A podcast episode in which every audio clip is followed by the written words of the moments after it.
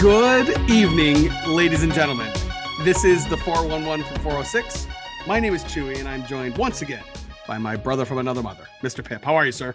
Hey man, I'm here, so I'm doing fantastic. Things are good, Good. here, and uh, I'm excited to to get back into the podcast, not just to be able to do it and and to get a chance to talk with you, but mostly to cover some new content. We've been pretty Star Wars heavy for the past couple months, and I'm, I'm ready to to get into some new stuff. Yeah, it, yeah. So we, um, you know, you can go back, you can listen to the archives. Episode 71 was our deep dive into Revenge of the Sith, which obviously kind of finished off our prequel review, which I I had a really good time doing that. But uh, but I would agree with you. I am looking forward to to moving away from a galaxy far, far away and uh, and covering some some new ground. That's not to say that we won't come back to Star Wars because we certainly will, I'm sure. But I'm looking forward to tonight's discussion. This was th- this was a topic that I kind of that I threw at you. So I will I will uh, let you tell the audience what we're talking about tonight. Yeah, so to kind of stick with some of the themes that we've had in the past, uh, we decided to go with a another six through ten episode. So we did a top five on this topic a while ago. Do you happen to know which one that was off the top of your head? I do. That was episode number 27. So Okay. a long time ago in podcast. That was it's uh, was released uh, on September 22nd, 2020. Oh wow, wow! I mean, we've been Yeah. doing it that long. Jesus Yeah. Christ, that's cool. Yeah.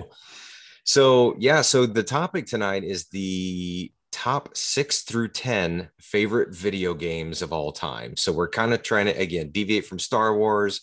We've done a lot of wrestling in the recent past too, so we're kind of going back to some of our roots. I mean, when you and I first met, we were both really heavy into video games, and I probably said this on the last podcast, but I'll go ahead and say it again. One of my first memories of you, my absolute very first memory of you, is walking by your dorm room on Teter Thompson 5 back in Bloomington at IU. And I peeked in your room and you were playing Star Wars chess on your laptop.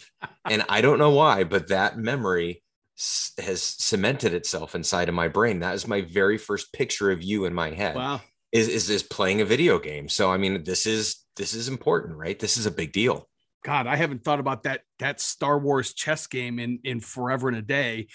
You remember that? Yeah, I do. I do. I remember it very well. You know, but it's funny that you that you equate video games to to T5 because I, I guess now that I think about it, so do I.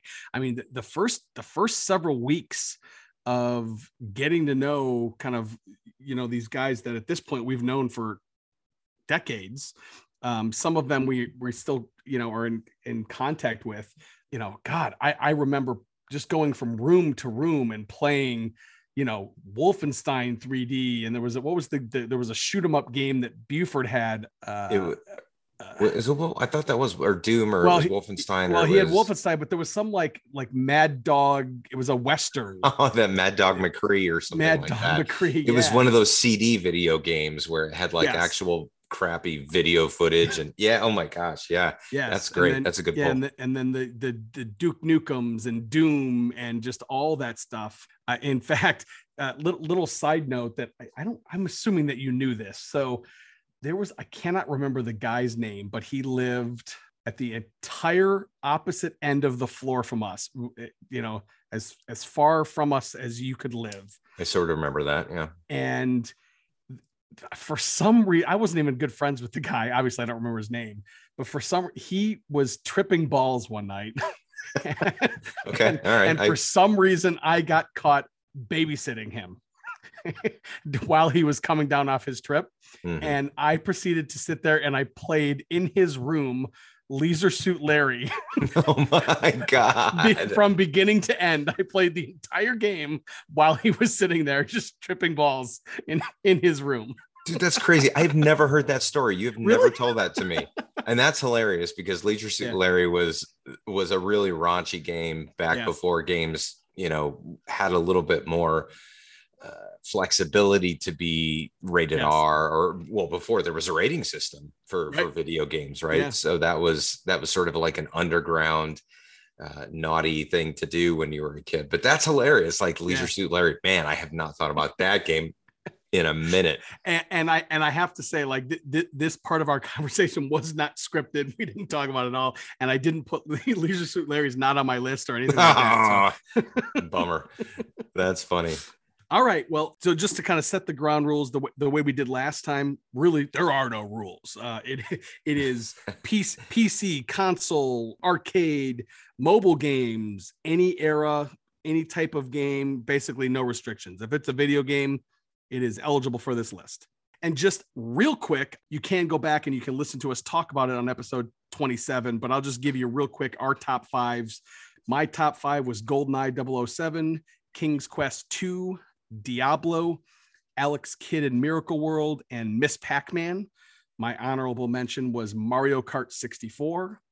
And Pip's top five was Grand Theft Auto Vice City, The Last of Us, The Legend of Zelda Link to the Past, Final Fantasy II, and Miss Pac Man at number one, as well as an honorable mention of Arkham Asylum. Real quick, just kind of getting that stuff out of the way, and we're off and running. So, would you would you like to go first, or would you like me to go first tonight? So I will go first only because I want you to go last, and I, I think that's more appropriate when I pick the topic because it'll be fun for me to to kind of see where you're going to end up. So yeah, I'll kind of kick things off with my number ten. So this one is probably the second oldest. Oh no, actually, as I'm looking through my notes, this game is the oldest one that's on my list. This was probably the first game that I ever played for the Super Nintendo Entertainment System, and it is Super Mario World from 1990. Uh, this was a fantastic first entry into the new 16 bit system. You know, it was this typical Mario style 2D side scrolling game that let the user explore so many different worlds, like this giant map, more so than ever before. Uh, it introduced us to Yoshi, which was the first time you know Mario got to jump on Yoshi and he got to kind of hop around and, and eat things. And it it was a completely new dynamic to this game, which was really fun. But I the thing that I remember the most about getting this game was the graphics and the music were just like nothing we had ever experienced before. Because again, this was one of the first games that I ever played on the 16 bit system, which was a significant improvement over the 8 bit Nintendo entertainment system. And I remember wanting this game so bad when I was in high school or approaching, I think this is when I was in high school. And to the point where I was like having dreams about it. Like, you know, every other night I was just so excited and couldn't imagine how amazing this was going to be. And I think I ended up getting a Super Nintendo that Christmas and it, it didn't disappoint in any way there's no relevant story to speak of. I mean, it's a Mario game, right? The princess gets captured and Mario has to go rescue her from Bowser. So, you know, those games are pretty much all the same. But I tried to look up the games on my list on IGN's website uh, because IGN did a top 100 list a while back. And this game actually ended up uh, number two on this list out of the 100 games, which, much like our list, spanned pretty much every console, any time period. Uh, this was their number two game of all time, Super Mario World from the Super Nintendo Entertainment System. Wow, that's I. Uh, I wish I would have. I'll have to pull up that list and see. I, I can't imagine any of my games will be on there, but that's that's really cool. And it, it's funny. So I was, I, I believe we talked about on the previous podcast. I wasn't a Nintendo guy. I, I had, I was a Sega, you know, PlayStation guy. That being said, if there's one Nintendo game that I probably played more than any other it's this one. Oh, good. Um, yeah, I, I don't know that I ever beat it. I don't know that I knew all the cheat codes and the and the warps and the this, that, and the other thing. But there was something about this game that was just so much more enjoyable to me than any of the other Mario ver, you know, any of the other games. And I and I really can't put my finger on what it was and I probably only played the first, I don't know, dozen levels or whatever. And I would just play those over and over and over again, you know, because again, I'd, I'd, go over to somebody's house and they would have it. I'd, you know, I'd, I'd, play it for a few minutes. And, but yeah, it, it's just it's an amazing game, and I and I would imagine it holds up probably really really well. I would. Yeah. Imagine. It's been a while since I've revisited it. Yeah, if you like the more traditional uh, side-scrolling games like that, this game absolutely does hold up. It, it had really great level design, and again, the music was great. It, it definitely graduated from Super Mario 3, which was the last Mario game, uh, or I should say the previous Mario game to this this particular one, and they really did a great job putting new and interesting worlds together that that kept everything really really fun and fresh. So yeah, fantastic game. But that being said, hey, give me your number 10. My number 10 is by far and away the most recent game on my list. Mm. I, I think I'm going to have a much older list than you will. by far and away, this is the newest game on my list. It's a 2015. It's actually a mobile game that I still play to this day, and it is Star Wars Galaxy of Heroes. Um, nice. th- th- this is one of those games that I started playing, I think within the week it was released. I think it was released around November, late November in 2015. And this is one of these kind of turn-based mobile games. There's a, a zillion and one clones of them these days. But you know, you go, you collect characters, you collect character shards, you collect armor, you collect different ability points and those kind of things.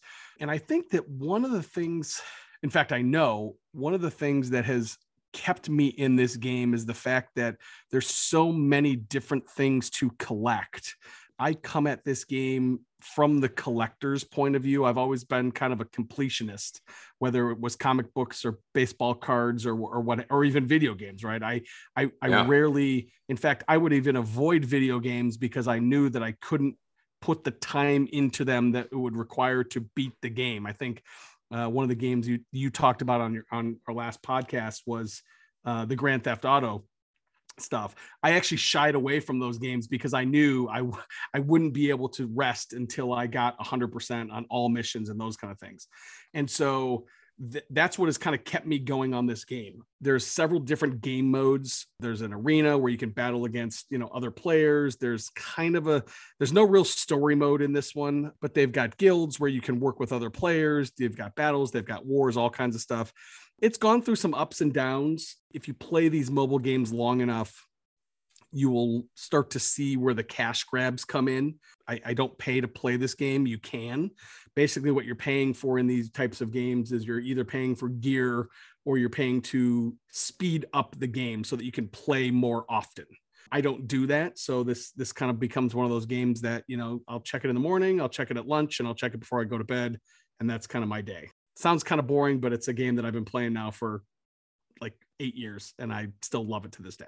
That's crazy. I remember because I played this game too, and I remember when I was playing it, you were you were deep into it and and way further ahead of it than I was. And I ended up quitting just because, like many of those mobile games that are really fun, the grind is just it's overwhelming sometimes. And yeah, it's a great, uh, it's what I like to call a great toilet game. It's a great shitter game, right? Yeah. You gotta go, you gotta go take a shit that you, you load this game up, you play it for five or 10 minutes and kind of move things along. And then you can just kind of go about your day. It's, it's not one that, you know, a lot of the video games on my list are the ones that you sit down and you actually play for like two hours at a time because they have such in depth and involved storylines that you kind of have to do that to get any kind of real value out of them this is more arcadey, if you will, and that it's sort of a quick hit. You can sit down, play it for five minutes, and then put it back down and kind of pick it back up. But that, that game was super fun. If you're a Star Wars fan, I don't know that you could find a game that has more of the Star Wars universe brought into this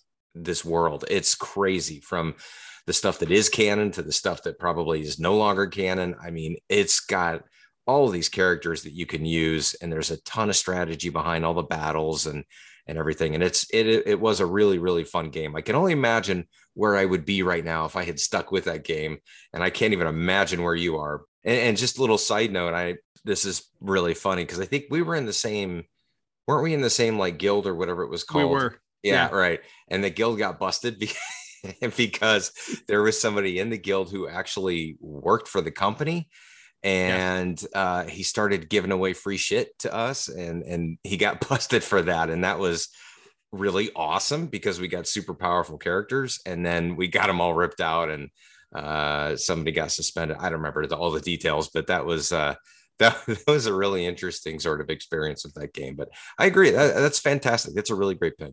All right, sir. What uh, what do you got for your numbers? What is it? Nine. All right, so my number nine is probably it's not the newest game, but it's another pretty new game on my list, and this is a game that really, in my opinion, is the flagship game for this particular platform. This is The Legend of Zelda Breath of the Wild for the Nintendo Switch. It came out in 2017. And what really makes this game special, it's a it, it's a really immersive open world 3D adventure where you know you get to collect gear and solve puzzles and scale the highest mountains and, and glide down them afterwards. And it's it's very, very non-linear, but it's still really engaging, which is a, a compliment that I can't give a lot of games. I, I think I tend to prefer the games that are a little bit more linear with minimal side quests just because I like to really understand the story and I don't have enough discipline to stick with it. So if it kind of makes me stick with it, then I tend to stay more engaged. But there are games like Fallout or some of the just the complete open world games where you can just go anywhere and do anything. I actually get bored with really quick because I really want to know the story. I want to know what they want to tell me about this. And The Legend of Zelda did such an amazing job of balancing both of those, the Breath of the Wild game. There's so many Easter eggs, there's so many dungeons and weapons and a very interesting system of you know getting weapons and then improving them and then they break after a while and so much exploration and it's just it's a crazy awesome game. It's super fun and the switch is the perfect console for that game to be on and and if i'm going back to the ign list that i referred to earlier this is actually the number one game on their top 100 list it received virtually perfect scores from pretty much every game review site that ever came out and may in fact be the best Nintendo game that has ever been created. I still like uh, a couple other ones a little bit more than this, but man, when I played through it, it was it was just an incredible experience. Wow, that, that's awesome. I um I don't again I don't have a Switch, so I've never played this game. In fact, my my um this is gonna blow your mind. My experience with any of the Zelda games is really, really minimal because again, I didn't have a Nintendo. And even when I would go over to somebody's house that had a Nintendo, the Zelda games were not the ones that you would just kind of pick up and start playing, right? It because you needed, you really did need to kind of invest that time, you know, and and and kind of sit with it and and work your way through it. Uh, that being said, I, you know, I, I'm I'm very familiar with that with those worlds. I didn't realize it was that good. You know what I mean? Like I didn't realize it was would be to the top of the IGN list. That's interesting. I might, uh, my wife will kill me, but I might have to buy a Switch and and, uh, and, try, and try that one. Hey, if one of us can buy a new console out of this, I think that's a win for this podcast for sure. But yeah, yeah the uh, the, the Switch is such a it's a great platform. It's a great console and to be able to play this kind of game on it is really fun. And it, yeah it's it's just it's fantastic. It makes really good use of the wireless joy-con controllers and everything. And it's sort of a hybrid between a standard console and the wii. It really does a good job of using the the high points of that system to enhance that game. So it's That's it's cool. fantastic. Yeah. That's awesome so tell me your number nine on your list, sir. Nine. My number nine is. Let me look at my years. Is not the oldest game on my list, but it's close. It is a 1985 cabinet game. It is, I believe, one of the very first four-player cabinet games. This is a fantasy hack and slash known as Gauntlet. I, I, with the exception of Miss Pac-Man, I might have pumped more quarters into Gauntlet than any other arcade game in history. If you're not familiar with it, it's a top-down view dungeon crawl. You can choose one of four characters. You've got a wizard, you've got a an archer, a um like a barbarian, I think, yeah. and a and some a sort bar- of wizard, maybe. Yeah. again, it's just a hack and slash. There's very little skill to it other than pumping quarters into it to regrow, you know, regain your health. But but there's something about that game that just kind of caught my eye at the right age when I was growing up. And and I really have kind of loved that game ever since. There was a uh, not too long ago as part of the uh, the PlayStation network, you can you know when you you can join and you get free games. They, there actually was a, a new updated version of Gauntlet on the, that was one of the free games one month, which was was brought back brought, brought back a lot of really good memories. I, I just I, I can't really say enough about the you know it you know it's an old school kind of 8 bit or 16 bit cabinet game but i just every time i if i do run across it these days I always have to stop and play for half an hour. So I love it. Yeah, I think that's a great choice. That game, yeah, the top down aspect of it is really interesting because I don't feel like we played a lot of games like that before, uh, but it it was super fun and one that I feel like can only truly be enjoyed as a multiplayer experience. You know, like yes. a single player uh, it's just not as fun. It doesn't it doesn't work. It doesn't translate as well. So I would say that requires friends to be there in order to have fun. But that's yeah, that's a really solid game. I like that game. All right, what sir do you have for your number eight? So my number eight is another new-ish kind of game, and this is actually a sequel of my honorable mention from my top five list. This is Batman's Arkham Knight, which came out for the PlayStation 4 back in 2015. This is the fourth game in the series following Arkham Asylum, Arkham City, and Arkham Origins. This is uh yeah, basically a very similar style to the previous one that I mentioned. It's a third person detective melee combat styled game uh, that's just completely entrenched into the lore of Gotham City. It features the voice talents of Kevin Conroy and Mark Hamill as the Joker, which is just so much fun. Like I can't even. Uh, Kevin Conroy and Mark Hamill, obviously famous for their their voice acting in the animated series, but they bring a much different dimension to this game. It's so much darker and and so much more interesting there are Easter eggs within Easter eggs in this game, and it's just so much fun. It introduces new fightable villains such as Firefly and Man Bat and Deathstroke and Killer Croc and even the Arkham Knight himself, which I won't go into because it's a, a big part of the story for anybody listening who may end up playing that game. The identity of the Arkham Knight is really one of the most fun things to uncover as you're playing that game.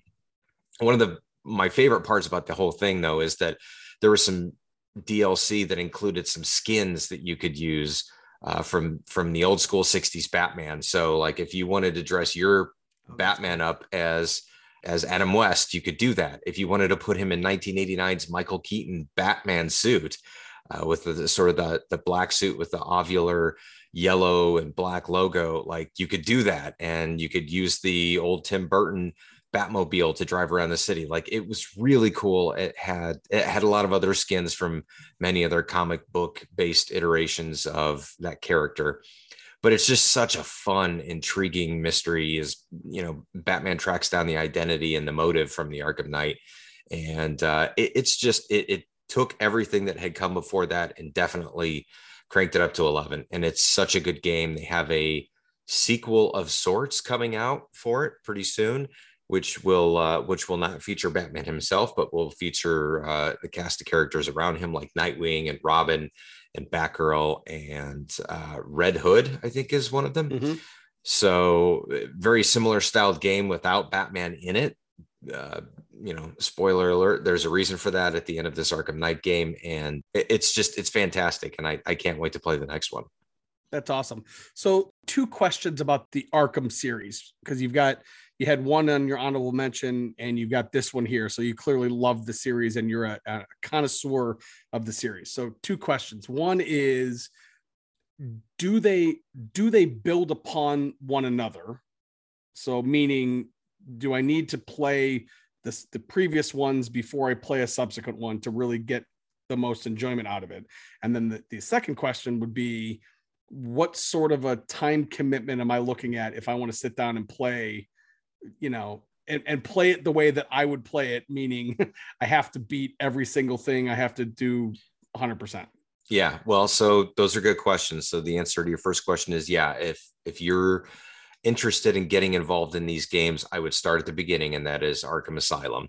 And that game, much like the others, is it's very similar to the you know the common types of games like this these days where there is a there's a main quest and there's a lot of side quests. So if you want to open up everything, it's going to take time for sure.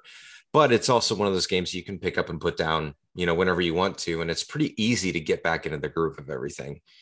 But I would say, you know, it, it's going to take a significant amount of time to get through each game, but it's definitely worth it. And I would say I can't, I haven't looked lately, but last time I checked, you can buy all three.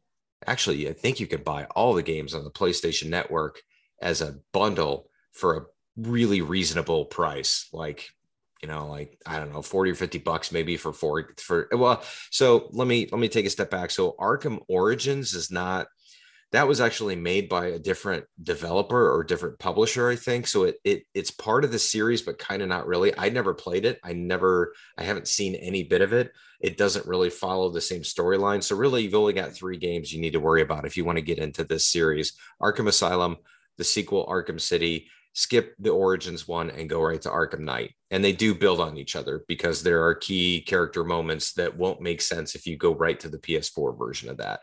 But again, you can these games are all old enough that you can get them on the cheap and play through them at your uh, at your leisure and it's 100% worth it it is they are so much fun and someone like you especially i know that you were a comic fan and and I know that you love Batman. It gets so deep into the Batman universe. It's crazy. And and again, so many Easter eggs, so many fun things to just discover on your own that it's it's worth the time to go through all this stuff. So uh, I'm gonna I'm gonna say something that's really gonna like bum you out and piss you off at the same time. I'm go- I'm sitting here and I'm going through my my PlayStation receipts, right? So back in February of 2017, I bought something off PlayStation called Batman Return to Arkham, which includes the original two games. And I have never played them. Oh no, that's terrible. So I guess the good news is I have them, and I yeah, you you can, can at least start the series. Them. No, yeah, ain't so, nothing wrong with that. I hope you didn't pay too much for them because you can probably get the three games cheaper from what you paid for well, the two. I, but, yeah, I probably could, but um, I, I, am pretty sure now that now that I think about it, I'm pretty sure my oldest son played them. So it's not like I bought them and and nobody played them. So I, I think if if you know, like I know you don't spend as much time playing video games as I do these days, but I think that if you're ever interested in sitting down and just investing yourself into a storyline, you know, between your millions of baseball games and stuff that I know you've got to deal with. Yeah. This is this is the one on my list, on your list, anything. I would put this above and beyond everything else that you have. I would prioritize this as number one. Get into this series because I think that you will love it. Okay, cool. That's uh that's awesome. That's that excites me because that's especially since I already own it. So that's something that I would. there you go. You have no excuse, like absolutely none. right practically begging you. But that being said, what is your number eight?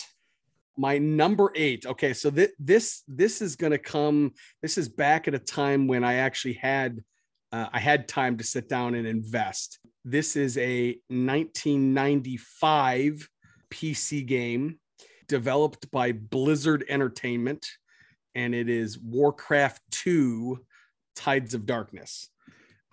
This game is is one of those kind of real time strategy computer games. There is a zillion and one, I won't call them clones, but games that came after this Command and Conquer, Civilization, Age of Empires, and then StarCraft is probably the one that is probably more well known than even Warcraft. This is a game where these real time strategy games, where basically you go around, you collect resources, you build buildings, you build units, and you go to war this game in particular, I remember I played this game a ton in college, and more specifically, the the kind of add-on to it, which was called Warcraft 2 Beyond the Dark Portal. And, and that particular add-on added just a couple more missions. But I, I remember I used to, again, I'm a completionist. So not only would I play through the campaign, but I would go out of my way to use up every single last resource on the board on the entire map. So I would chop down every tree, mine every bit of ore, every bit of oil, every I would build every ship I could and, and just just cuz, right? And I would leave I would leave one little guy there from the from the enemy and I would not kill him so that I could keep my game going until I literally until I literally chop down every tree on every single board. I, I don't know why, but I just I loved playing this game that way. It was it was amazing. I spent wasted so much time on it, but I, it was great. I'm thinking there's a fine line between completionism and OCD. I mean, you tell me. I think you're probably right. no, it's funny. That's that's a great choice because I remember that game. I remember you introducing me to that game. We lived uh, in North Lane at the time, if I remember correctly. And this is when we lived upstairs and we shared a bedroom. And you had that computer. And I remember playing Warcraft on that computer. I, I thought that was Warcraft 3, but maybe it was Warcraft 2. And this was my first introduction into RTS, real time strategy games. Yep and I thought, wow, this is really cool. This is such a different dynamic. It's not just hack and slash, it's point and click. It's you have to kind of think about what you're going to do. You got to go mine this in order to build this. And then you take that thing that you built and you go and you destroy the enemy. And and all the while you have to kind of be on your guard or else the enemy might destroy you. And and it was just a really interesting, different kind of approach to those kind of video games. And you mentioned StarCraft. I ended up buying that game the StarCraft 2 actually is what it was a handful of years ago. And I did that for the sole purpose of sort of reliving that experience of having played Warcraft. And, and it was so much fun. And this was really before it really got to be the World of Warcraft, like the online MMO stuff. And, and, you know, that doesn't interest me as much, but Warcraft is, you know, the, the first one, the second one, and the third one are all games that I feel like are very replayable in so many ways and you can still download them for super cheap these days on a on a modern pc and play these games and and they're super fun so that's that's a really cool choice and, and you know what i also loved that the world that it was in right it was orcs and and wizards and yeah know, very very kind of lord of the rings esque i just I, you know i really enjoyed that world all right so, hence your gauntlet obsession yes, as well right ex- exactly there's exactly. a theme here there is there is all right, sir. What do you got for number seven? You know, this is hopefully kind of a cool transition. You talked about, you know, Warcraft 2 being one of the games that, you know, we played in college. And this next game for me was the epitome of college and playing games. And I was so scared that you were going to name drop this earlier. And I'm thinking you didn't for one of two reasons. Either A, you knew it might be on my list, or B, it's on yours and we just haven't gotten there yet. But in December of 1991, the greatest and, and probably the last greatest Nintendo game dropped, and that is Super Tecmo Bowl. It is such a fucking great game. It is. Uh, I mean, I this was this game. I fell in love with it the minute I opened it and played it. I remember this like it was yesterday. It was Christmas time, 1991, and my parents had got me this game and they let me open it on Christmas Eve and I must have played it for four straight hours. Like it was amazing. This was bear in mind for those of you listening, this is before the Madden games ever came out. So Tecmo Bowl was the first real quality football game that had ever come out for any system. And then this was, of course, the sequel. This was Super Tecmo Bowl. So this is the first game to actually incorporate seasons and playoffs and injuries and championships and all that stuff and it was mind blowing. I mean, it just took my fandom of football, it took it to a new level and it was so much fun. My team of choice was the Buffalo Bills. They were, in my opinion, the best team on that game. Jim Kelly and Thurman Thomas and James Lofton and I mean Bruce Smith on the defense, like they were just ferocious. And it was it was great. Uh, and I think honestly, the last really great Nintendo game that was ever created, I think that might have been it. And and you know, I mentioned the correlation to this in college. This was a staple of my memories on Teter Thompson 5, our freshman year of college, because this was the one game that everybody knew, everybody had, everybody loved, and everybody played. And we would gather in one room and we would pick our teams and we would have a, a Super Tecmo Bowl tournament. And it would be so funny because inevitably somebody would want to play and the person that they had to play was at class and everybody was pissed off about it. And it's like who's up on tecmo? was the big uh, the big thing that was always uh, you know shot around our dorm floor. But it was so much fun. And it, it it is a special place in my heart for this game. Might have ended up on my top five if i'd have really thought that went through just for emotional reasons. But I'm playing this game on my phone right now called Retro Bowl, which is very, very much styled like Tecmo Bowl, only it has a little bit of a different dynamic where you can be more of a general manager role and you can sign players and, and improve them over time. But it's a very similar, you know, touchscreen based version of Tecmo Bowl, which is really, really fun. So there's something very special about that format that really holds up and is very endearing, even gosh, how many years later? Is it 31 years later at this point? Oh yeah. Oh my God. But w- what a game. Super Tecmo Bowl. Fantastic. Yeah. So, so the, re- the reason I didn't mention it earlier, it w- that is one of my honorable mentions. Okay. Super Tecmo Bowl was, uh, yeah, it, it was, it was amazing. And, and again, I wasn't a Nintendo guy, but to your point and to your story, I, I, how many seasons of Super Tecmo Bowl did we play Oh, on oh, T5. So I mean, we would just go one after another after another. And, you know, every single guy, every single team was spoken for. I remember very vividly one one season I had the New England Patriots, which at that time was a terrible, you know, this is well be, you know, Tom Brady was in yeah. college still at the time, but I remember the running back was a guy by the name of Mosi Tatupu, and I will never forget that name because he was my running back.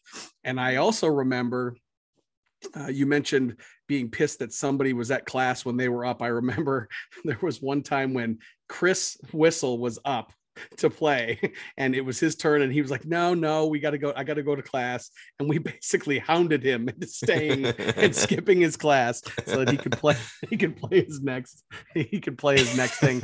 Um, i also remember and i can't remember who you were playing against but you were playing you had flipper wilson you were playing as the rams and, oh yeah, and I was trying were, to remember and, who I got stuck with, and yeah, you're right, it was the Rams. You were playing, and and I can't remember who you were playing, but you were by far the underdog. Like the Rams sucked in that game, and you were playing whoever was like, and it was I don't know if it was the Super Bowl or a playoff game, and you caught a touchdown and i remember you were egging whoever this was on and you were going you call him flipper and he, they and he called him flipper. and he and you caught a touchdown and whoever it was i'm pretty sure either threw down the remote or slammed the door i can't remember what it was but they were so pissed at you and it was just again i can't i don't remember who it was but i just remember very vividly you were playing with the rams and you were playing with flipper wilson Ah, that's awesome. I, I do remember, I do remember Flipper, and I do remember because I was trying to think what was the shitty team that I got stuck with, and I thought it was Tampa Bay at first, but no, you're right, it was the Rams, and I don't even remember. God, I don't remember who else was on that team, but now I got to go look it up. But it was it was so much fun, man. That was such a good time. All right, so your your number seven, please. My number seven is another game that you will remember very well, I would imagine, from our time at North Lane. This is a game I'm pretty sure I bought this game maybe the day that I came, like after my parents dropped me off. And I, so it was probably one of the, I went, we went to the mall. This was called the Hot Shots Golf. And I believe it was Hot Shots Golf 3. And so this was a game, it was a very animated version of golf. So there was no pro golfers, there was nobody that you would know, but it was you could kind of build up your golfer, you could get new abilities. It was a very cartoonish version of the game of golf. But for whatever reason, I went all in on that game and I just had so much fun playing it. In in doing some research, I didn't realize so now it's it was actually there was a the the name of the franchise was actually called Everybody's Golf, which I had never realized. That's that's what it was called in the in North America. And so Hot Shots Golf was what they called it when they released it for the PlayStation 2 at the time. I just I can't really describe how much fun it was to play this game. And I think it was because it wasn't a super hyper realistic version of golf. It was because exactly. it was a little bit cartoony. In fact, I remember the again, they didn't have any actual like licensed names, but there was one guy in there that was clearly John Daly. It was 100%. The graphics looked like him. He swung like him. That was the, that was the guy that you were looking to kind of unlock. You know, you would play and play and play, and then I can't even remember what you needed to do. Um, in fact, just before the podcast, I went downstairs and I do still have my copy of Hot Shots Golf 3 and Hot Shots Golf four. So oh wow, nice. I might have to uh, might have to see if my PlayStation still works, and might have to. Hey, you know what? Maybe uh, maybe when you come here next month, we can we can pop those in and see. Hey, hey, how about that? That'd be good. Or maybe I'll bring some Tecmo Bowl or something, and if we can go at it uh, circa 1991. But that no, that's a great choice. I I do remember Hot Shots Golf. I remember it mostly. I think Hot Shots Golf 2 for the PlayStation 2 because that was I think the first game I ever got on a PlayStation 2 console.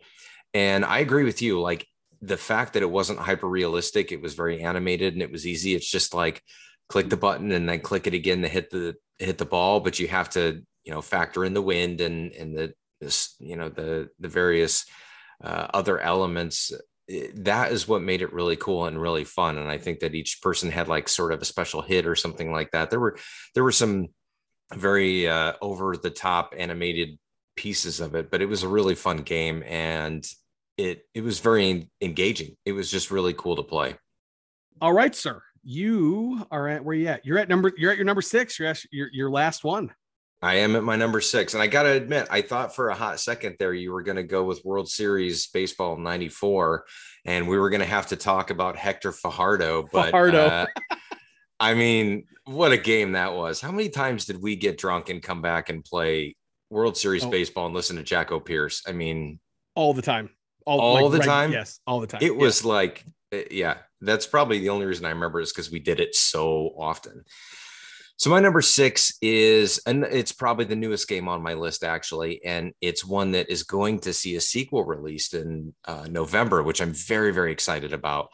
This came out 2018. This is God of War for the PlayStation 4. God of War is God, one of the most consistently amazing games and series that has ever been created. It's a third person action game.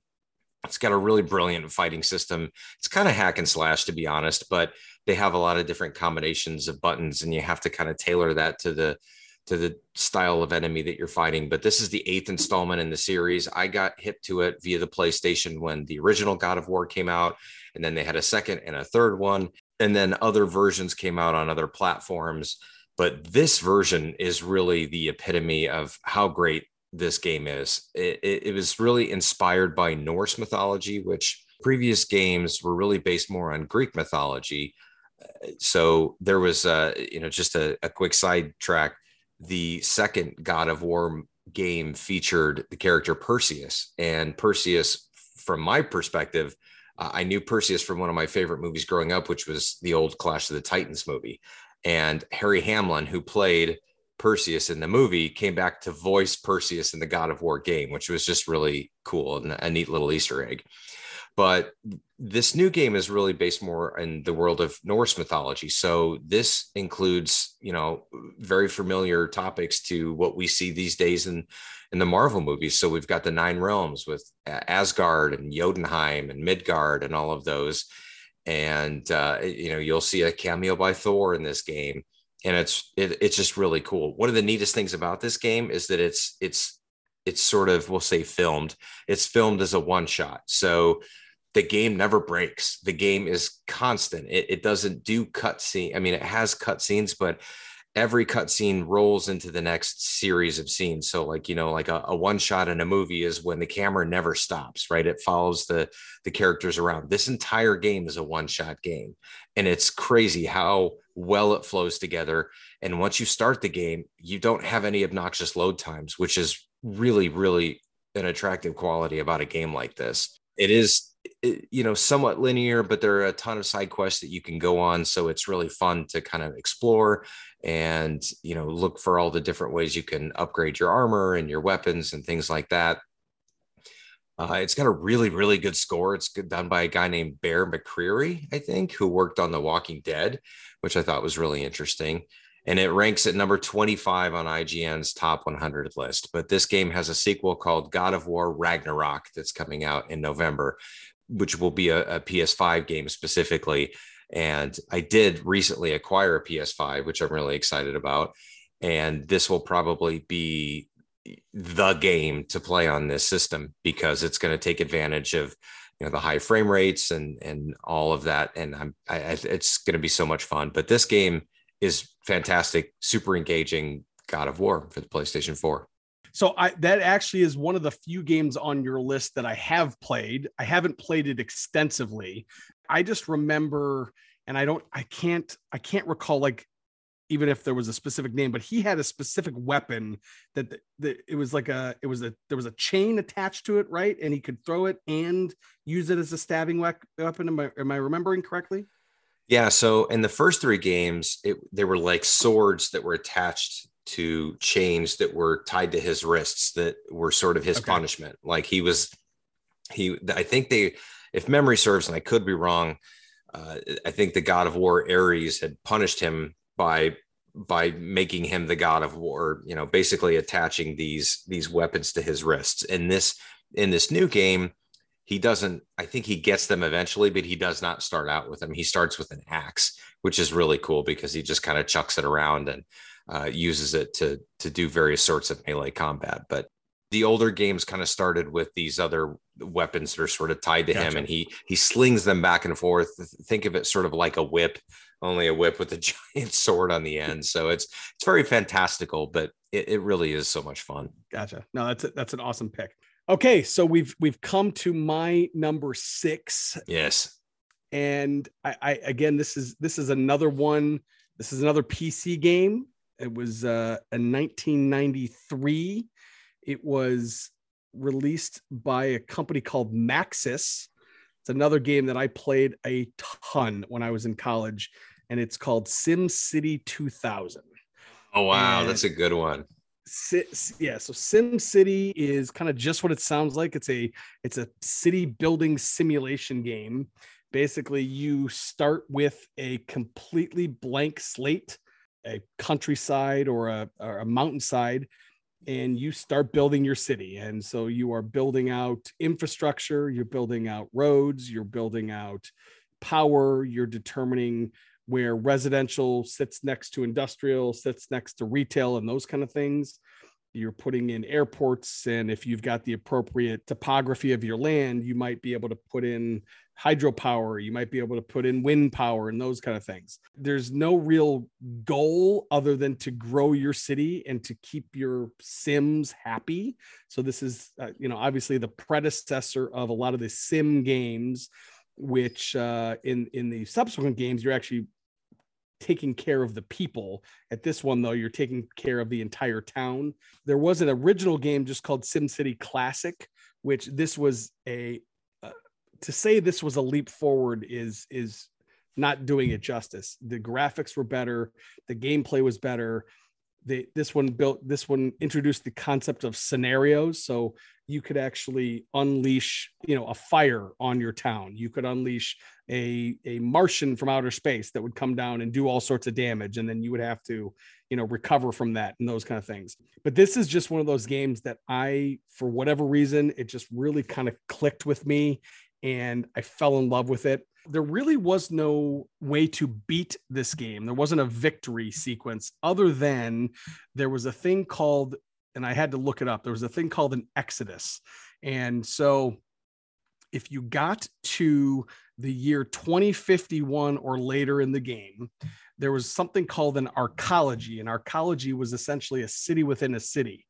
If you placed 300 of these arcologies, they would all launch and they would all take off and basically leave and presumably to go into outer space and colonize other worlds and that would basically reset you and you would be left with only what you had without the 300 arcology so I did manage to get there once. Again, I'm a completionist, but this I loved this game. It was I spent so many hours and I never got bored with it, even though I was just like building a town. So SimCity 2000.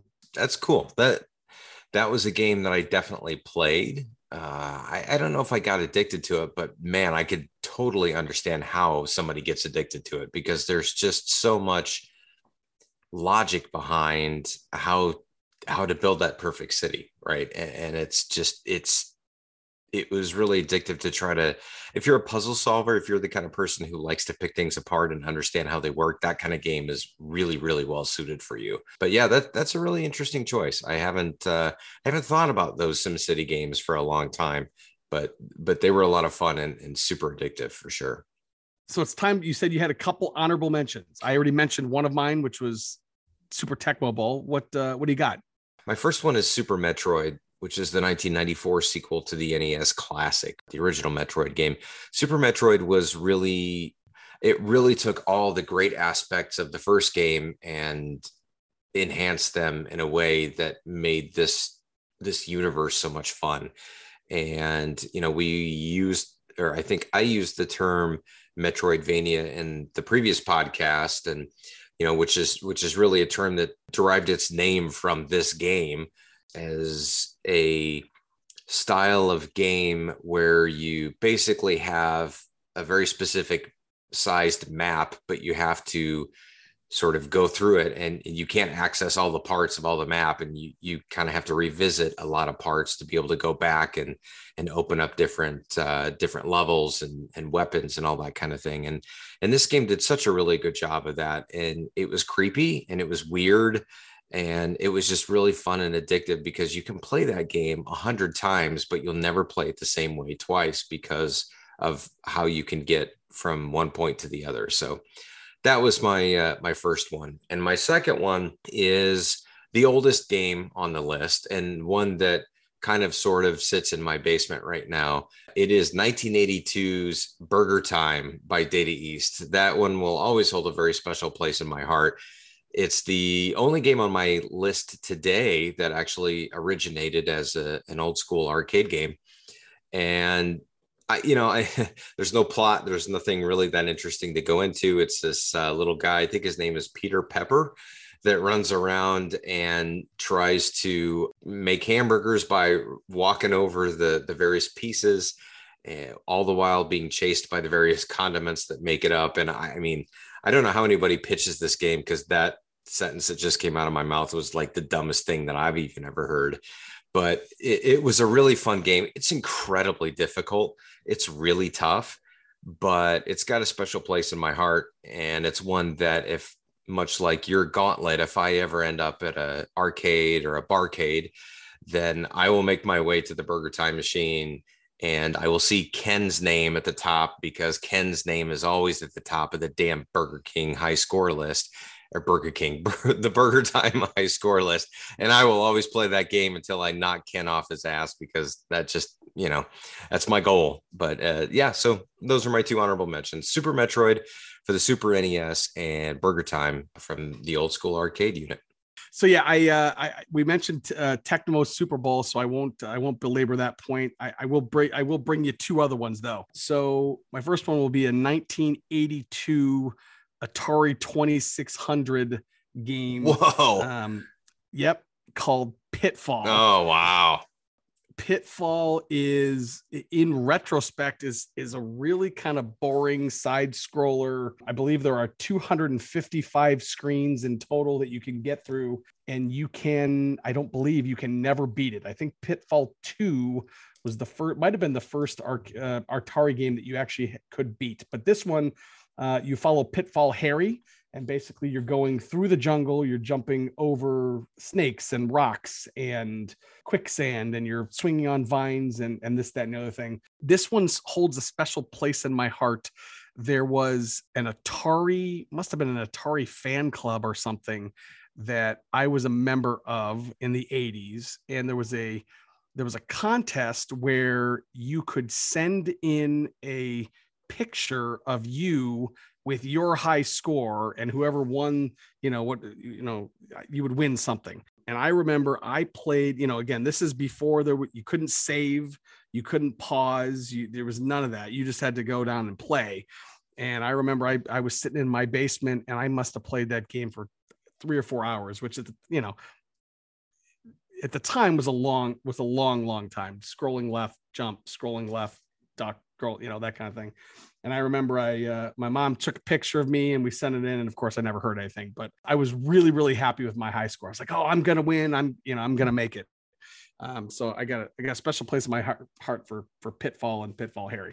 Yeah pitfall is a fantastic game and i actually i mean you can see this because we're on a video zoom call right now or you can't really see it, but it's in the background. My guitar case has a uh, has a patch on it. It's it's the Pitfall Explorers badge. That so if you remember, Activision had a promotion of some kind back in the day where if you you know took your picture next to a high score and you send it in, they send you a patch where they, they would do it for all the Activision games. And there is a uh, there's a Pitfall one, and I got it off of eBay. I didn't earn it the right way. I just bought it and it's it's glued onto the side of my guitar case as in homage to Pitfall Harry and some of my favorite Atari 2600 games. So that's that's a, such a great choice. That's awesome. That now that you think about it, that, that must have been what I was trying to get was that patch. That I, must have I think it was. what I was what I was trying to go after. Yeah. And then my other one, then since Tecmo, uh, we already talked about, was a uh, PlayStation game. It's actually a 2002 game developed by IO Interactive and published by Eidos. It was called Hitman 2 Silent Assassin. The Hitman games I absolutely fell in love with. And again, kind of the same way that I played the Warcraft games, I didn't really play the Hitman games the way they were intended. As the name would suggest, you are a hitman. You have missions where you need to go around and kill your target. The idea, though, in that it wasn't, it absolutely was not a hack and slash, and it was not a just a button smash. Like you had to be really deliberate in terms of how you went around and how you carried out your mission. Because if somebody caught you, somebody saw you, then the you know the cops would come, and then you couldn't get away. You, you kind of lost your mission. So I would do that but I would take it one step further and I would kill literally everybody on the entire level but I would do it in a stealthy way so that I never got caught. But I would kill every single character on every single level. But the Hitman games, there are several of them. There was two or three, maybe even more than that, sequels after this. They they got to the point where the the scenarios just got really really super elaborate. And i've actually as i was doing some research for this podcast i went and i watched some of the cut scenes and some of the death scenes. They're amazing. I would love to go back and start start to play some of those games because i just have such fond memories of this particular entry into the series. They did actually make two i think movies of this the hitman character the first one starred Timothy Olyphant, believe it or not, as the hitman, Agent 47. And then I think there's another one that they totally replaced the entire cast. But that's another one of those things that if you didn't play the game and enjoy the, the game, you probably wouldn't enjoy the movie. But I did. And so I did. So Hitman, Silent Assassin. Yeah, that's a really good choice. I I don't know if I played that one. I think I played Hitman 3 uh, on the PlayStation 4 and I, I agree with you. Like the thing that I like the most about this game is that it's very opposite of a lot of the ones on my list. It's not hack and slash. It's not a button masher. It's something that makes you think through. You know, it puts you in a scenario, right? Like you get dropped in this level and you have to assassinate a certain person, but you've got to do it a certain way. And you have to know which direction to go to get to this person and what obstacles to overcome. And sometimes you have to poison them, sometimes you have to electrocute them, and it becomes like, oh, talk about a, a completionist nightmare. I mean, there's so many different ways to do all of these things. And those games are so much fun. So I, I love that choice. That's a really good one.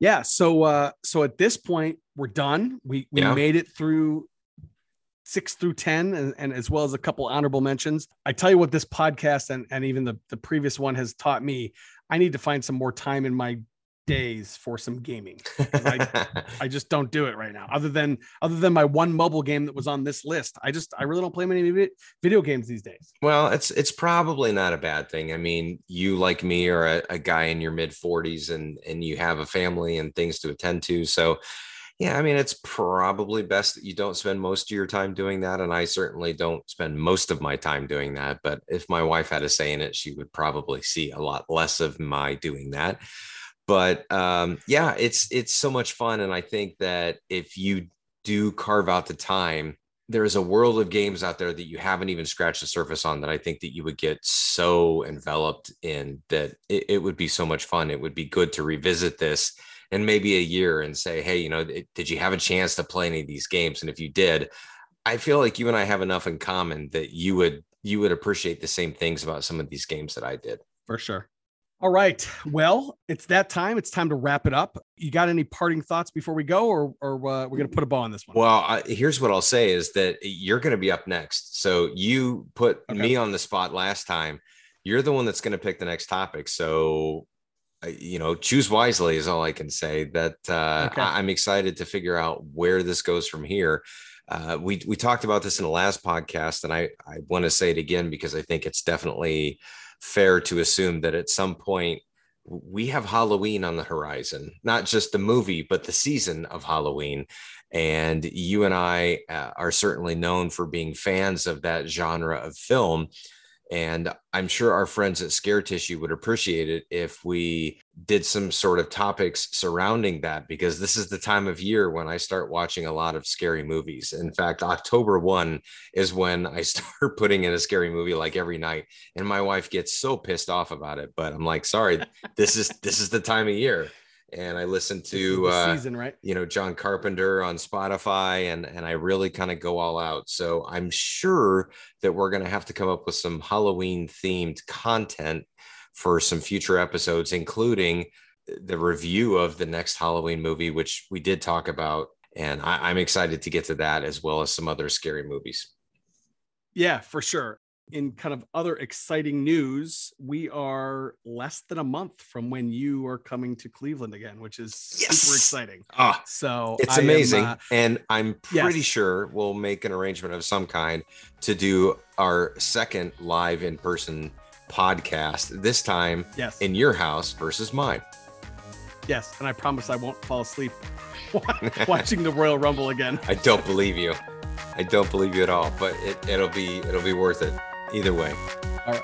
All right. On that note, my name is Chewie. I've been joined by Mr. Pip.